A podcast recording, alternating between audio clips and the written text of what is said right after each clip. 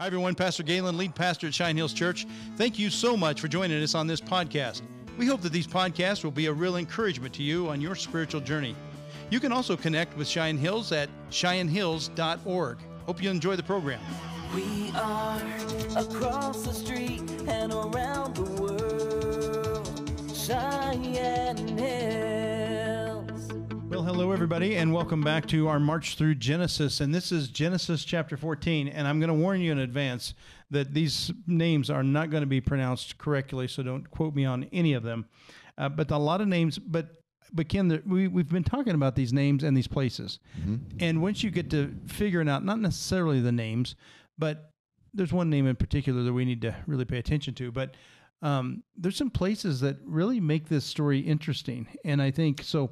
We have to remember that Abraham, at the time of Abram, we're talking about 2,000 years before Christ. Okay, so there's that gives you some idea. Uh, we just had the separation of Lot and um, and uh, Abram, and they one Lot took one direction, and Abram took another, and God said, "Okay, here's your land." Well, now this is what happened in verse 14. In the days of Amraphel, king of Shinar. Now we've got we've got. I want you to point to these while I'm I'm Okay. reading them. Okay. But there's the land of Shinar is actually all the way through that Fertile Crescent from basically. I mean that's over by that's Nineveh is here. Um, uh, Babylon's here. Uh, this is the Persian Gulf, and so uh, Kuwait would be down here. Land of Shinar is that Fertile Crescent, right? Yeah. So it's a big, a big area. And so, in the days of Amraphel, king of Shinar, um, Arioch, king of Ellasar, and I don't know if we ever figured out where that one. Yeah, I, we, I couldn't locate that one. Now, at Chedorlaomer, I want you to remember this guy. Uh, we could call him King Cheddar if you want, the cheddar cheese guy, because this is the guy we need to remember. He he actually plays a pretty big role, but he's over in Elam. Which, which is on this map. Yeah. Here. And that's in Susa. I mean, that's the land of Susa. Susa is important because that's where Esther came before the king in, in, in Susa. And that was the Medo Persian king, uh, I think uh, Darius or one of the one of those Persian kings. And so, but that was like 1500 years later. Yeah. Right. Way So, later. Yep. Now we have the ruins. We've seen the ruins of, of this area, and it's got a river runs through it. It's very fortified, and we're going to see that King Cheddar is that's where he hung out, and it was probably a very fortified area. Probably why he was the main force uh, in this whole land of Shinar. Uh, very very possibly, because we do know that the ruins there in in uh, Susa in El- in the area of Elam, land of Elam, was uh, was very significant.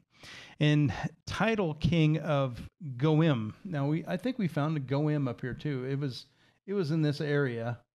I mean, we might have found it on a different map, but I think all these kings are basically from this Fertile Crescent that are mentioned here. Yes. Now, how far is that from the action over here by the Dead Sea?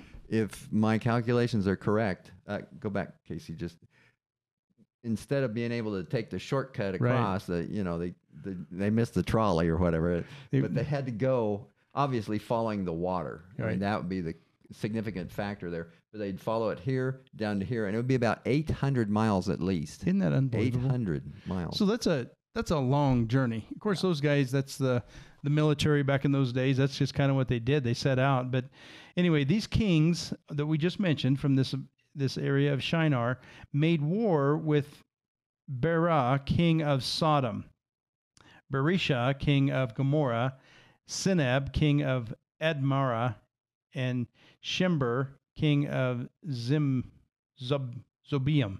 Now, I think all these we know where Sodom and Gomorrah is. If we go back to uh, one of those maps, um, it's a, it's by the Dead Sea, right? It's right right in that area. There you go. It's got to be really in this whole region. It could be Sodom and Gomorrah. Could have been here.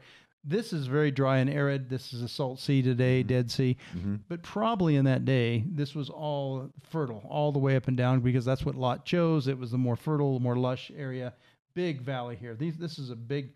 These Moabite mountains are huge. Uh, this re- ridge here is really high, and so this was this is really low. It's uh, and now it's very dry and very dead, like the you know the Dead Sea indicates.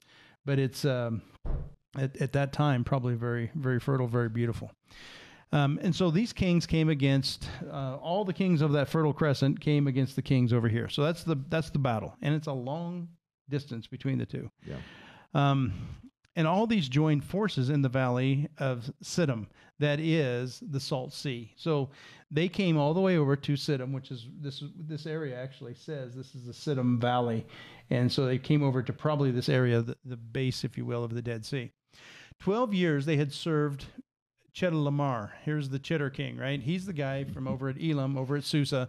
Um, here's the Cheddar King. They served him first, but in the 13th year they rebelled. In the 14th year, Chedorlaomer, the king, and the kings who were with him came and defeated Rephaim and another king, and Zuzim and Ham, and anyway, they defeated a whole bunch of guys in the hill country of Shiar and the far as far as El Paran on the border of the wilderness. They turned back and came to in Misfat, that is Kedesh.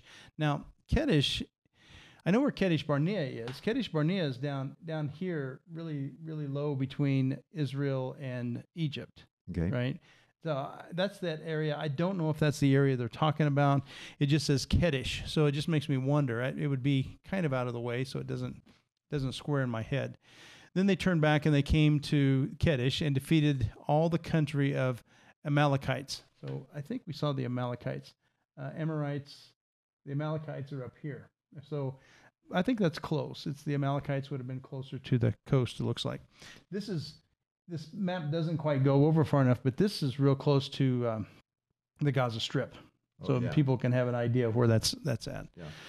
And and possibly the Amalekites were spread further south, and maybe with this battle they tended to retreat back a little bit. Okay, so that's very a possible. possibility. Yeah. Um, in the hill country, then they turned back and came to uh, Kedesh and defeated all the country of Amalekites, and also to the Amorites who were dwelling in Heza Tamar. And here's the the Amorites are. I just saw those. There's the Amorites. There's the Amalekites. So it gives you an idea. It's down in this area.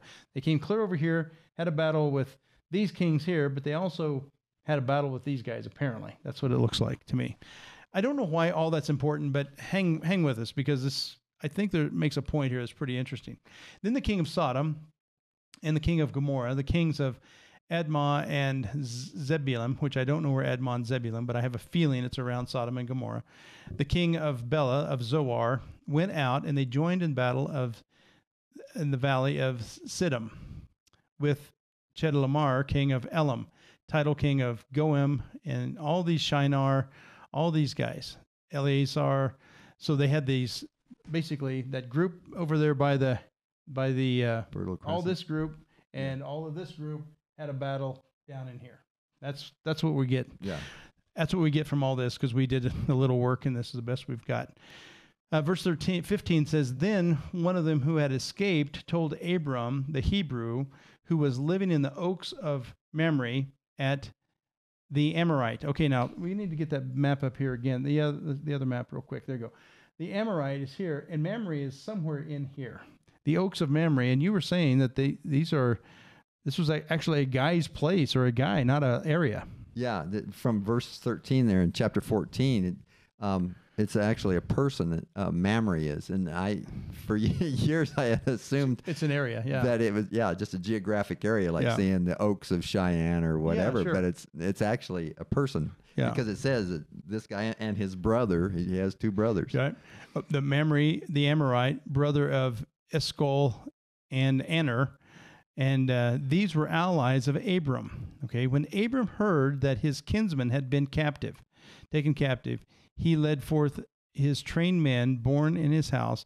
All of them went to pursue as far as Dan, and he divided forces against them by night, he and his servants, and defeated them and pursued them to Heb- Hebra, north of Damascus. Then he brought back the possessions and also brought back his kinsman Lot with his possessions and the women and the people. Okay, so here's the thing I think is fascinating about this story. Okay, let's go back to our our map. There we go. Um, this let's go back to the other map real quick. Does it have Damascus? There's Damascus. Okay, Yeah. so so basically, uh, Abram was over here hanging out with all his his tribe and his clans, and there was a couple of other groups that was with with him, with allies with him. He heard about this battle, and these guys on from this end came over and defeated these guys and took Lot and his family, which would be Abraham's nephew, and all their possessions and all the women and everything. And they, and so Abram got word of that. And as soon as he gets word of that, he says, "All right, guys, we're going to go after these guys." And Abram chased them all the way up to Dan. Dan is the tribe of Dan is up here north of the Galilee, somewhere in here. And half of them went this way, and half of them went to Damascus. And they chased them down. They found, they got Lot, they got all the women, they got all the loot mm-hmm. from these kings. Yeah. Now, okay, let's go back to the big map real quick. I want you to think about how all these the, from the land of Shinar. Now, granted, they're 800 miles from home, so maybe they didn't bring their A team. I don't know. But Maybe the they're tuckered out. maybe they were tuckered out. But think about, you know, Abraham gets word of this and he chases him down and he gets all the loot, he gets the women, he gets a lot, he gets all this stuff, and he brings them back. That's amazing to me. Yeah, and it wasn't like he went 10 miles. That was about 140 miles. To he chase chased to Damascus. That's Yeah, true. yeah. That's a, that's a big long, long So chase. it, it gives you some idea that Abram, he was, uh, he and his guys, I mean, they, they could do battle too, right? I mean, uh, they were shepherds, they were herdsmen for sure. Um, and they knew how, but you know, in favor of the Lord was with him. yeah. Um, but anyway, he, that was pretty amazing. And he's also in alliance with this um, Mamre and his his Yeah. two brothers. So it wasn't just Abraham's That's true. servants. They, it was a, some kind of alliance that they had made. And so Yep. all these guys are helping the chase. Yeah. And they went up there and got Lot. They got the women, they got the children, they got the loot, and they brought it back. Now, this is important because I'm, I, I think we should spend more time on this because, and we're just going to end right here. Um, just know that Abram chased them past Damascus, and then when he comes back in the Valley of the Kings, and I we're going to take our best guess where the Valley of the Kings are, he meets um, Melchizedek. And that story has always fascinated me. And I, I want us to talk about how Abram honors Melchizedek. I think it's a fascinating, it's mentioned in Hebrews. It's a fascinating story. So stick with us. Uh, we'll, we'll take you through, we're plowing through Genesis, and this is one of those kind of a complicated battle, but it basically proves that, that, uh, Abram and his troops were, uh, with God's grace, by God's grace, were, were forced to be reckoned with. Thanks for joining us.